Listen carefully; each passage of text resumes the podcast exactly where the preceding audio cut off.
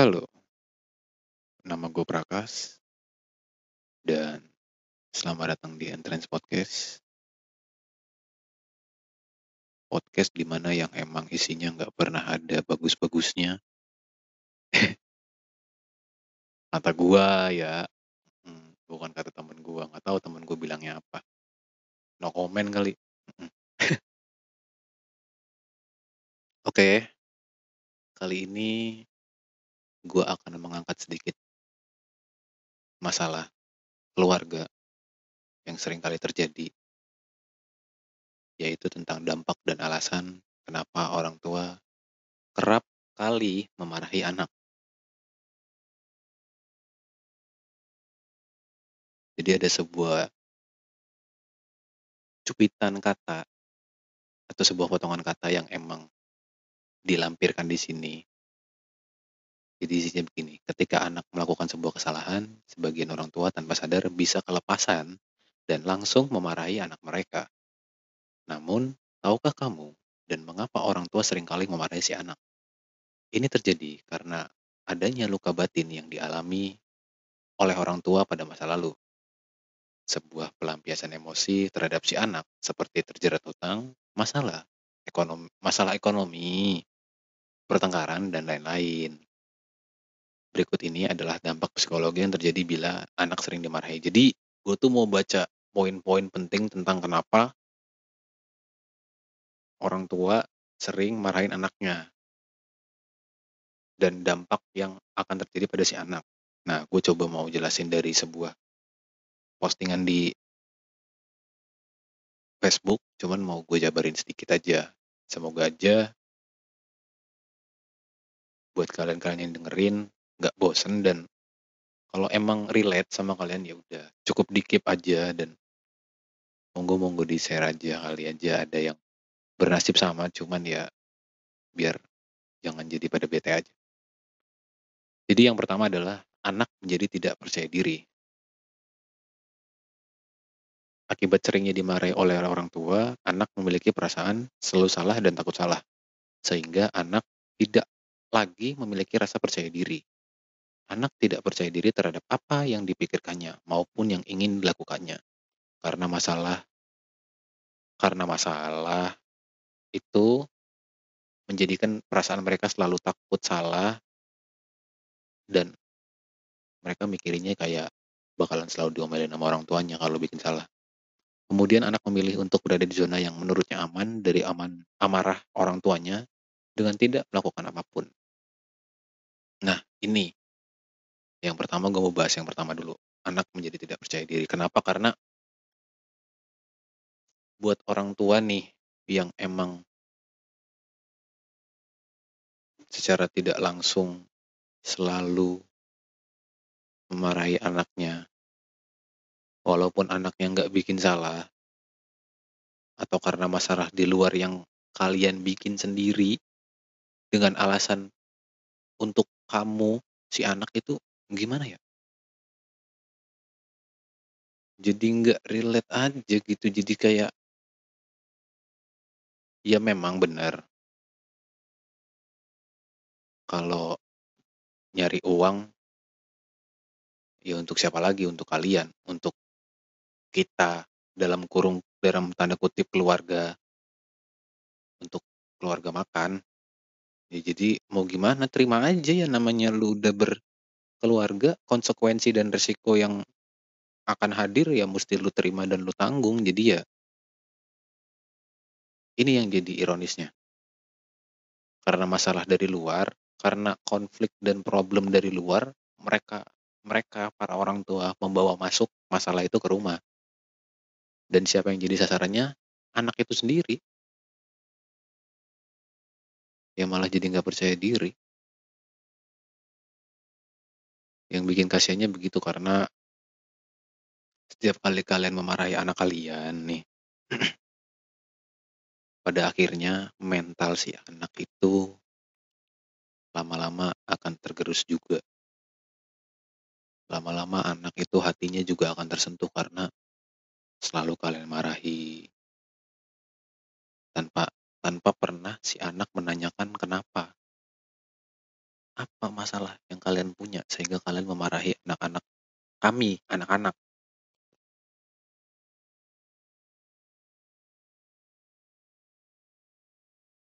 Lambat laun tanpa kalian berikan penjelasan atau tanpa meminta maaf kepada anak kalian yang telah kalian marahi sebagai orang tua, itu secara tidak langsung membuat ya pasti nggak pede man. Sakit aja anak lu, anak lu omelin setiap hari karena lu belum bisa bayar utang tetangga yang berjuta-juta. Jangan lu omelin anak lu lah man. Lu menghadirkan sebuah anak di keluarga lu itu untuk apa? Untuk mencari kebahagiaan atau untuk jadi samsak di rumah? Pikirkan lagi man. Bukannya gua bukannya gua jadi orang yang menggurui para orang tua enggak. Gue memang belum berkeluarga, tapi tolonglah dengarkan kami para anak-anak.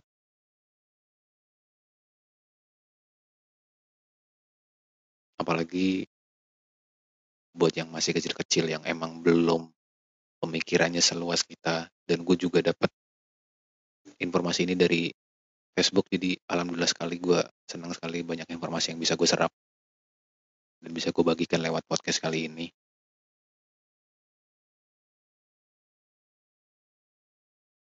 Jadi kalau memang bisa profesional lah, manajemen manajemen problem aja sebagai orang tua.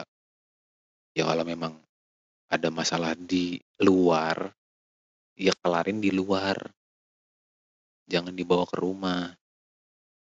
Kadang malah jadi serba kebalik. Masalah dari ru masalah dari luar dibawa ke rumah. Ntar masalah dari rumah dibawa keluar. Bukannya dicari jalan keluarnya untuk cepat cepat reda, itu malah diceritain ke tetangganya sendiri. Yang ada nanti jadi gosip orang-orang lain. Terus kalian kalau udah diomongin, apa nggak merasa malu? Hah? Nggak malu kalian? Nyebar aib sendiri, giliran diomongin nggak mau. Itu gimana maksudnya? Yang pertama.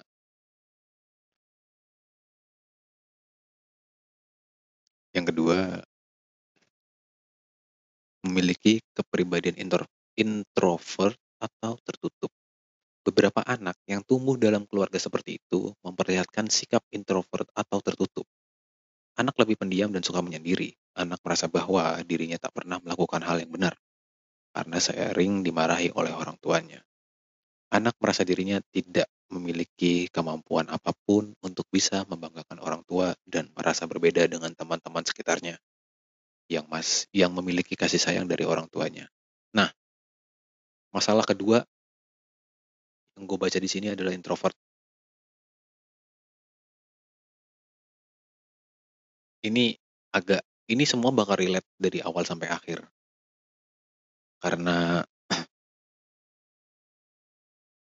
karena karena si anak sudah tidak memiliki rasa percaya diri di dalam dirinya, mentalnya sudah terganggu, mereka akan jadi lebih tertutup kepribadiannya. Jadi susah buat ngobrolnya sama anak lu sendiri karena masalah yang lu bikin. Terus lu malah mencak-mencaknya ke anak lu tuh, lu bakalan susah men. Jangan sampai deh, jangan sampai nih lu nggak dapat curhatan dari anak lu soal gimana hari ini, soal gimana tadi ulangannya atau soal tadi asik nggak teman-temannya di sekolah itu nggak bakal ada kayaknya mentar men kalau lu begitu aja. Lu omelin aja udah nggak bakal ada. Anak lu bakal jadi tertutup. Mereka akan jadi lebih banyak di kamar. Yang gua yang yang pernah gua telisik, yang pernah gue selidiki ya.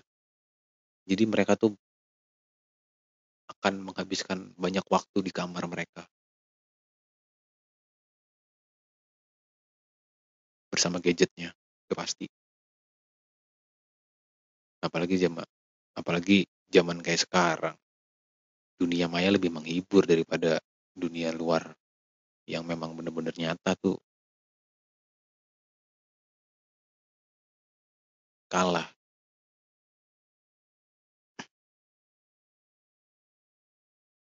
Karena udah terlalu banyak ditekan oleh orang tua mereka, lantas si anak ini jadi introvert dan lebih memilih mencari teman-teman yang tidak nyatanya melalui handphone. Itu juga relate ke gue sendiri, Man. Itu secara tidak langsung gue juga ngerasain. Dan baru umur-umur baru nginjak umur 20 ini gue baru bisa punya banyak teman. Baru bisa berani untuk speak up ke orang-orang bahwasanya seperti ini kehidupan gue di masa lalu tuh gue baru bisa ngomong sekarang. Ya gue bersyukur karena ada orang yang dengan rela merangkul gue tanpa perlu meminta uang satu perak pun ke gue dia dengan ikhlas ngajarin gue bagaimana caranya uh, menghargai diri lu sendiri tanpa perlu orang ini bicara. Orang ini orang yang ngajarin gue ini nggak pernah yang namanya tuh mem, gimana ya menceritakan soal masalah hidupnya atau masa lalu dia waktu kecil tuh nggak pernah. Dia tuh selalu mempraktekkan apa yang dulu pernah dia alamin. Jadi si anak punya jadi saraf motorik si anak tuh bekerja kayak hmm, gimana ya kalau aku diginiin? Nah itu enggak dalam bentuk teori itu langsung dipraktekkan sama orang yang emang nuntun gua ini guru gua sendiri. Secara tidak langsung otak gua berinovasi langsung bekerja otak gua kayak oh seperti ini. Jadi banyak banyak plan A, plan B, plan C dan seterusnya gitu. Jadi banyak-banyak rencana yang keluar di otak gua. Inisiatif lebih tepatnya. Jadi membuat gua lebih terbuka kepribadiannya, lebih mudah bertemu dengan orang-orang yang baru dan gue berterima kasih sekali bahkan dengan berbagai macam kalangan mulai dari anak kecil,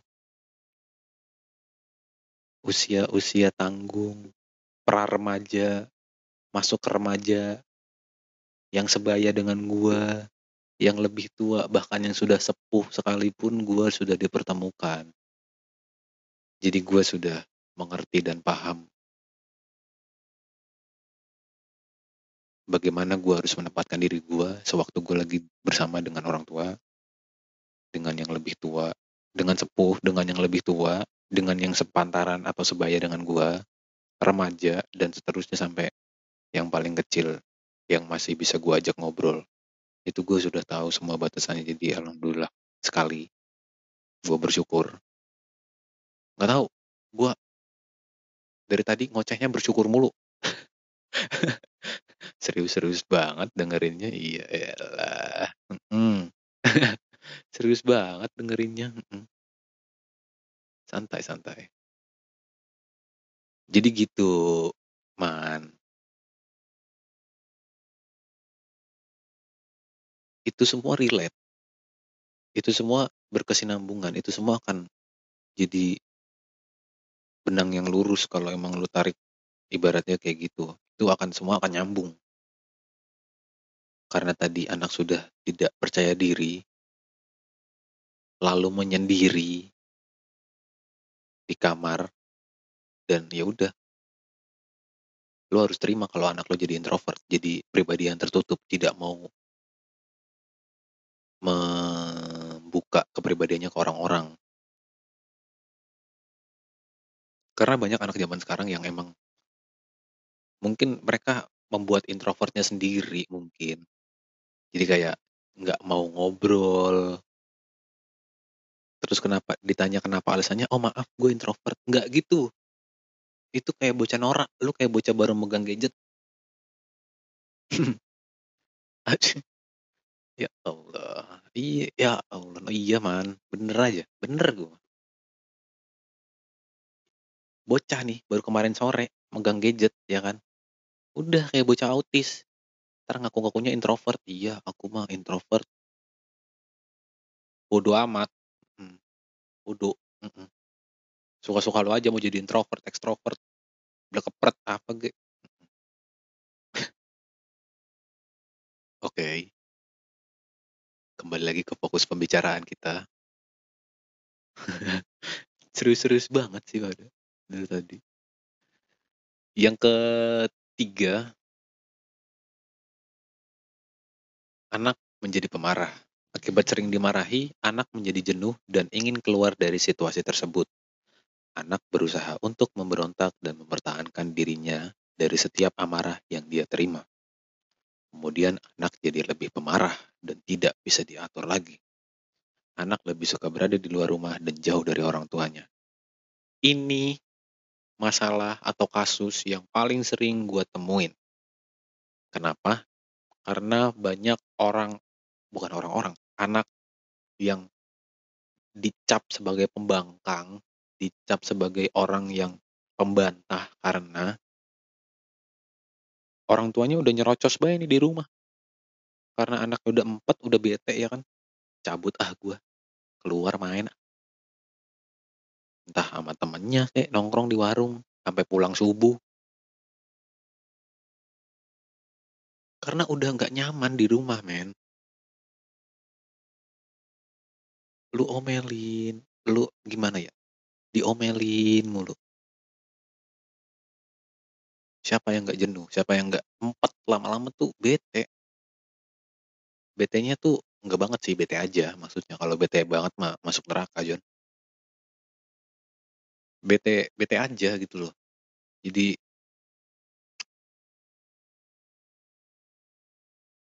Parah banget sih anaknya jadi sensitif. Dan semakin diatur sama orang tuanya nih, walaupun udah dengan tutur kata yang halus, kalau emang awalnya udah lu omelin, udah lu cero udah dicerocosin sama orang tuanya, udah. Semakin dia diatur malah semakin brutal. Dan malah makin jauh. Anak tuh dimengerti. Bukan dikasih ampela, Jon, dikasih hati, mhm, dimengerti.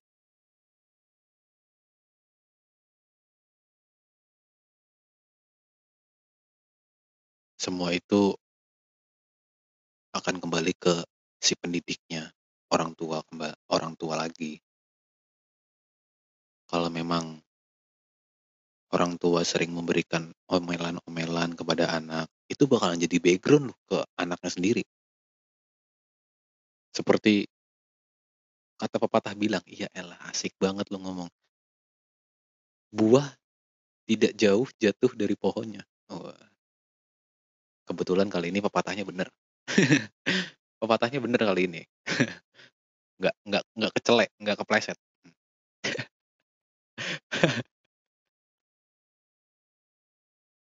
Ya gitu, nanti jadi anaknya juga bakalan kayak elu, suka marah, sensitif. Disenggol dikit, marah. Nggak terima omongannya dipatahin, marah. Nggak terima prinsipnya di statement-nya dipatahin orang, marah. Itu secara tidak langsung karena andil lu juga yang ngerusak kepribadian anak lu. Kembali lagi ke poin pertama dan kedua.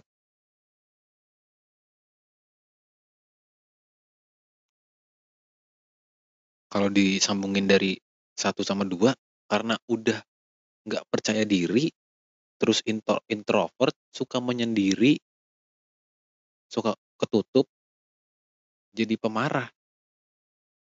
Itu, wah kalau udah meledak, nggak tahu gua kayak gimana tuh. Makanya Ya alhamdulillah gue tidak sejauh itu dengan bokap dan nyokap gue.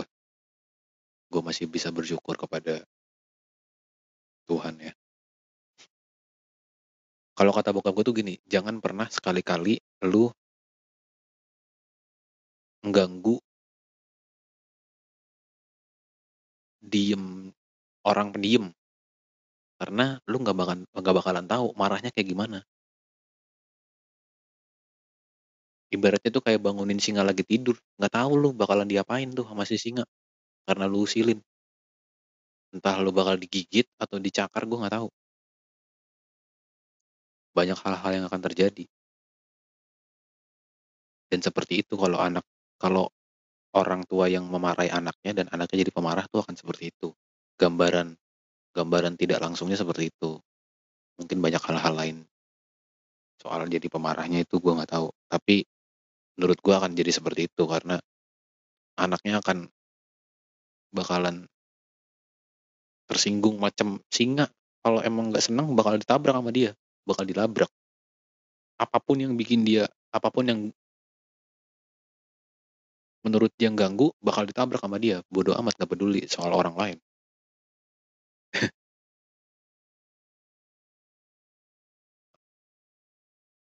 itu poin ke tiganya poin keempatnya adalah tingkat kecerdasan si anak menurun Anak yang sering dimarahi dan mendapat tekanan memiliki kecerdasan yang menurun. Isi pikiran dan hati anak hanyalah untuk mendapatkan kesenangan, kenyamanan, dan tempat yang tenang. Sehingga dia tidak lagi bisa berpikir dan berusaha untuk lebih baik untuk meningkatkan prestasi dirinya di sekolah. anak dengan background keluarga yang sering marah-marah cenderung tidak begitu baik dalam prestasi akademis. Iya. Itu sangat terlihat sekali di diri gue ya.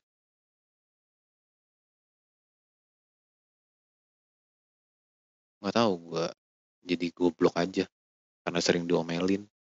Jadi nggak fokus belajar lu. Jadi acak-acakan. Sumpah itu hal yang bakal mengganggu banget sekolah lu sih buat lu, lu yang masih sekolah atau emang masih dalam tahap pembelajaran entah kuliah atau SMA, SMK, SMP itu bakalan jadi gangguan banget sih parah nilai akademis lu tuh akan turun karena lu tuh sering diomelin sama orang tua lu. Lu tuh jadi kepres, wah tekanan tekanan lagi nih yang ngomongin. Karena lu udah ditekan dari orang tua lu, lu udah penuh nih otak lu nggak bisa lu jejelin pelajaran lagi karena otak lu udah penuh dengan omelan-omelan orang tua lu sendiri ya Allah kalau lu paksa untuk materi materi yang lu pelajari itu masuk yang ada ya yang ada makin pusing lu. Depresi depresi lu. Udah nggak tahu gue lah. Stres kali. Apa gimana lah? Bisa bisa gila itu anak kalau lu gituin terus-terusan men.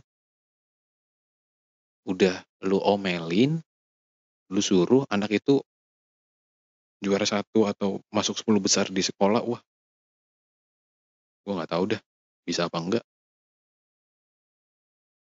naik kelas aja bercukur, apalagi sampai masuk 10 besar yang lu omelin setiap hari dengan alasan yang gak jelas.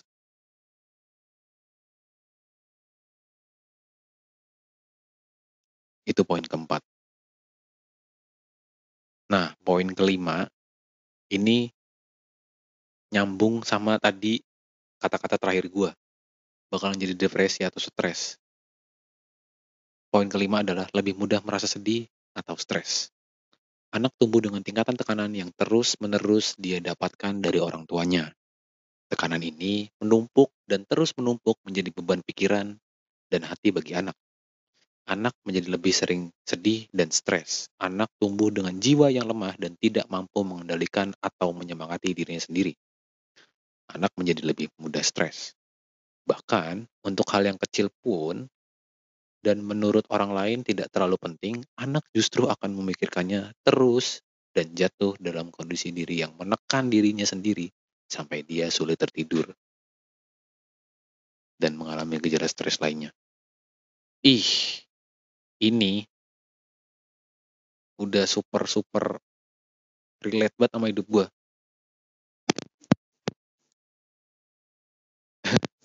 Ini jadi bikin gue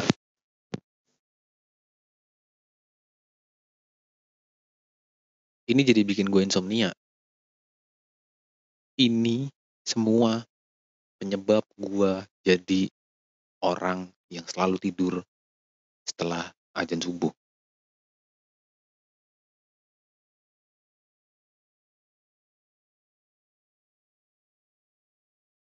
Karena udah terlalu otak gue terlalu penat udah.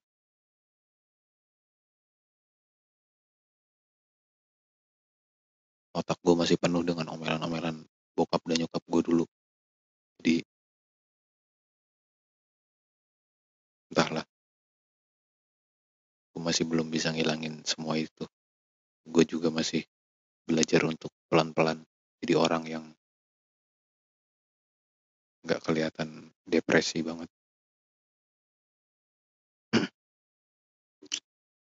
Orang-orang lihat gue kayak, wah lu seneng ketawa ya, lu orangnya humor, lu orangnya udah mudah ketawa, orangnya receh. Ya nggak tahu. Kebetulan aja, kebetulan aja gue sudah mengikhlaskan masalah yang muncul di otak gue jadi gue ketawain aja udah. Kadang hal-hal yang temen-temen gue obrolin yang emang kerasa lucu banget malah jadi nggak lucu buat gue. Karena yang gue anggap lucu itu ya diri gue sendiri. Masalah yang gue punya sendiri.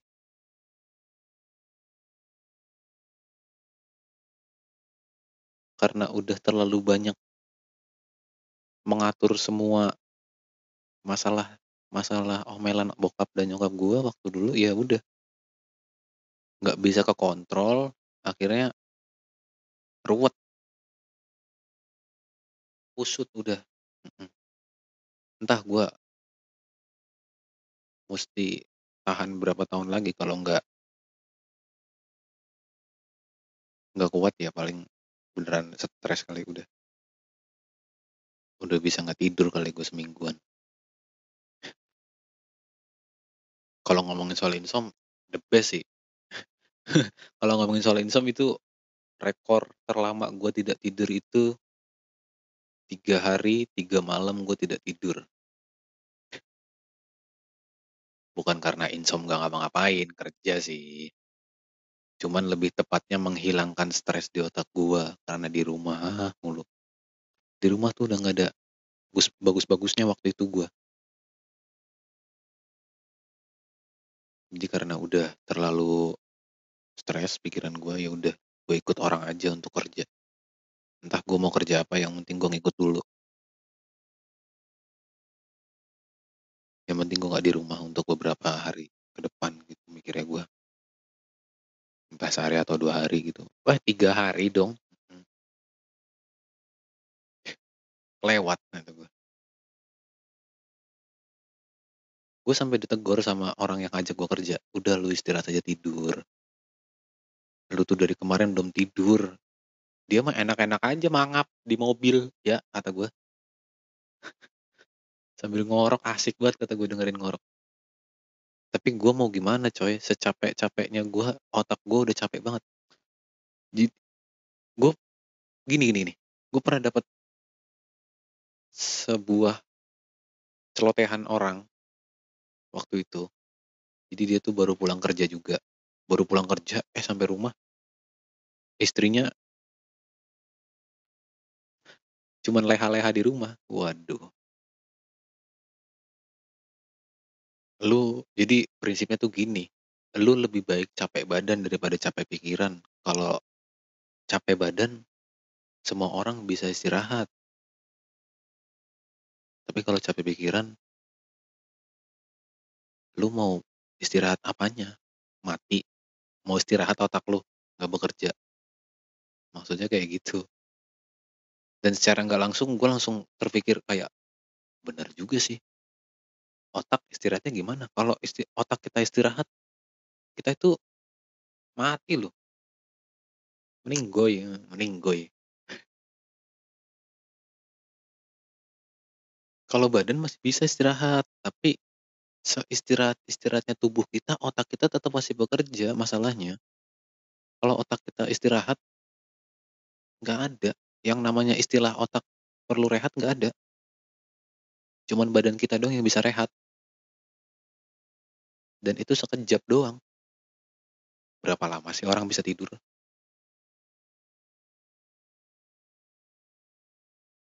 Cuman orang yang mati suri doang tuh 36 tahun, siapa namanya gue lupa. Itu juga mati suri dia, kritis. Selama-lamanya orang tidur paling 2 hari, 3 hari, seminggu tidur di rumah nggak ngapa-ngapain. Besoknya besoknya dilalerin lu, busuk.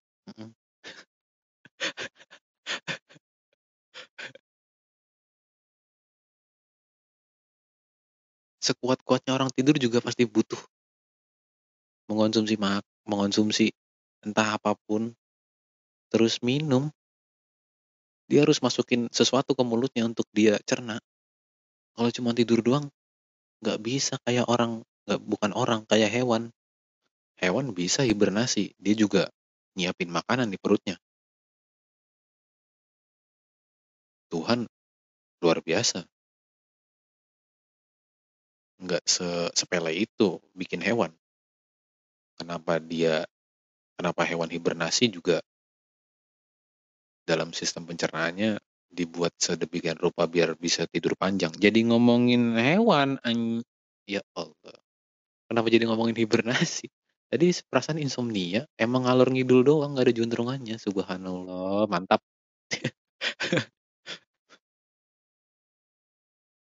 Kembali lagi ke obrolan yang tadi. Ya, seperti itu. Jangan pernah yang namanya memarahi anak tanpa alasan yang jelas.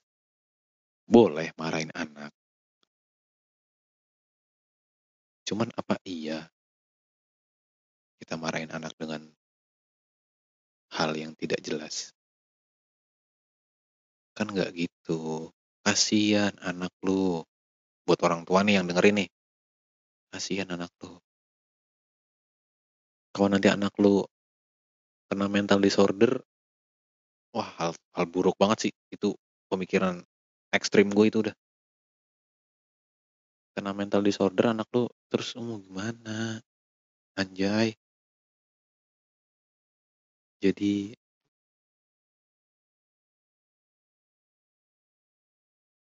kalau misalnya nanti ada bakal muncul alasan kayak, ya anaknya sendiri yang nakal. Toh emang tujuannya semua anak anak di dunia kan begitu. Jadi nakal dan menyusahkan orang tuanya. Terus ada lagi bakalan yang orang tu orang tua yang bakal nyautin, "Ah, perasaan saya dulu waktu kecil nggak gitu." Nggak mungkin. Bohong. Sediem-diemnya lu juga karena lu juga dipecutin juga sama orang tua lu dulu. Jadinya lu diem karena lu takut dan lu menerapkan itu ke anak lu. Semoga buat kita yang dengerin bukan kita yang dengerin, lu gimana sih kalau ngomong blecet-blecet, belepetan? Semoga buat yang dengerin podcast ini bisa menjadi orang tua yang tidak seperti yang gue sebutkan tadi. Jadi orang tua yang kreatif, orang tua yang cerdas. Karena dari bahasan ini juga, gue insya Allah kalau memang gue dikasih umur panjang, punya istri, punya anak, gue nggak akan menerapkan seperti itu ke anak gue. Gue mau tumbuh kembang anak gue itu gue pantau tanpa perlu gue marahi, tanpa perlu gue caci maki, gue pukul, gue sabet. Karena kalau emang salah ya itu karena gue dulu juga begitu jadi jangan pernah marah istilahnya berkaca lah pada diri sendiri kalau anak lu nakal segitunya nakal sampai lu pusing buat ngadepinnya lu dulu pernah begitu nggak ke orang tua lu? Lu ingat-ingat. Kembali lagi gue bukannya jadi gurunya para orang tua tidak. Tapi gue lebih membuka mata orang tua. Kenapa sekarang banyak banget anak-anak yang jadi pembangkang? Jarang ngobrol sama orang tuanya jauh. Gampang marah walaupun ditanya hal sepele padahal orang tuanya pengennya ngobrol sesuatu tapi anaknya nyautinnya judes, ketus. Itu ya karena hasil dari kalian yang kalian buat sendiri. Kalian marahin, kalian caci maki. Itu hasilnya. Dan selamat menikmati udah. Ya gitu dah jadinya. Semoga yang dengerin podcast ini dan sama seperti itu nasibnya. Semoga bisa terbuka pemikirannya. Jangan jadikan orang tua itu sebagai momok terseram yang ada di rumah itu jangan. Karena pada akhirnya kalian juga bakalan ngejagain orang tua kalian. Ini sisi sisi positifnya dari semua obrolan tadi ya. Walaupun mereka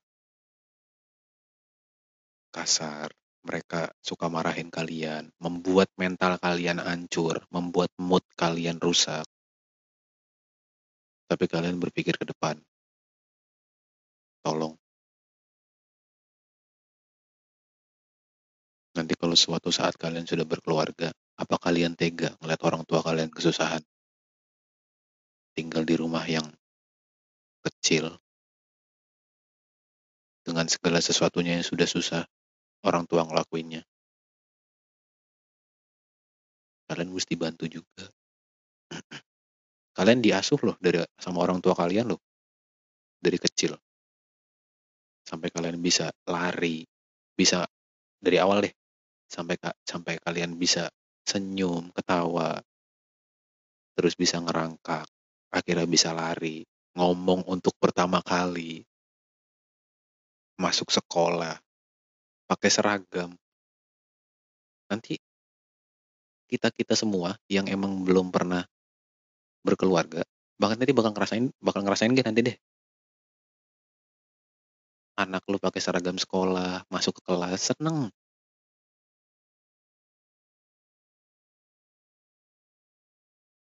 Pulang dengan nilai yang bagus.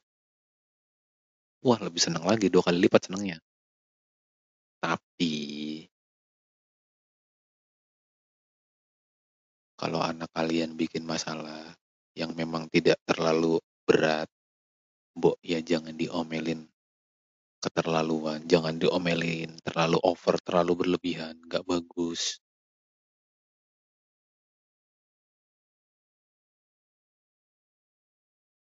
Setelah anak itu lulus,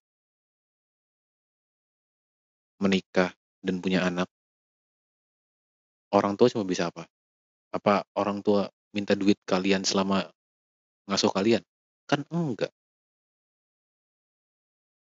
Cuma bisa seneng, nangis, haru yang muncul.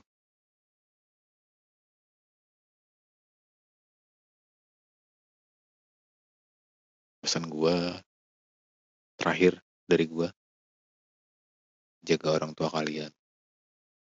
Semarah apa pun kalian, tetap harus dijaga. Karena kalau bukan dari orang tua, kalian gak akan pernah belajar. Belajar soal kehidupan. Di sekolahan gak diajarin soal kehidupan, bro. Cuman disuruh belajar baca, tulis, hitung. Udah itu doang. Emang menghafal. Selebihnya Nggak ada.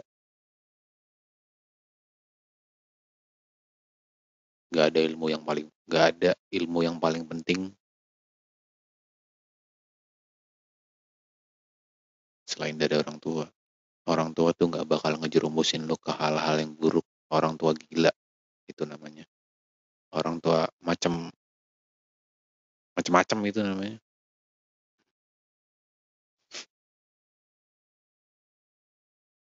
Oke. Thank you buat yang udah dengerin podcast gua kali ini.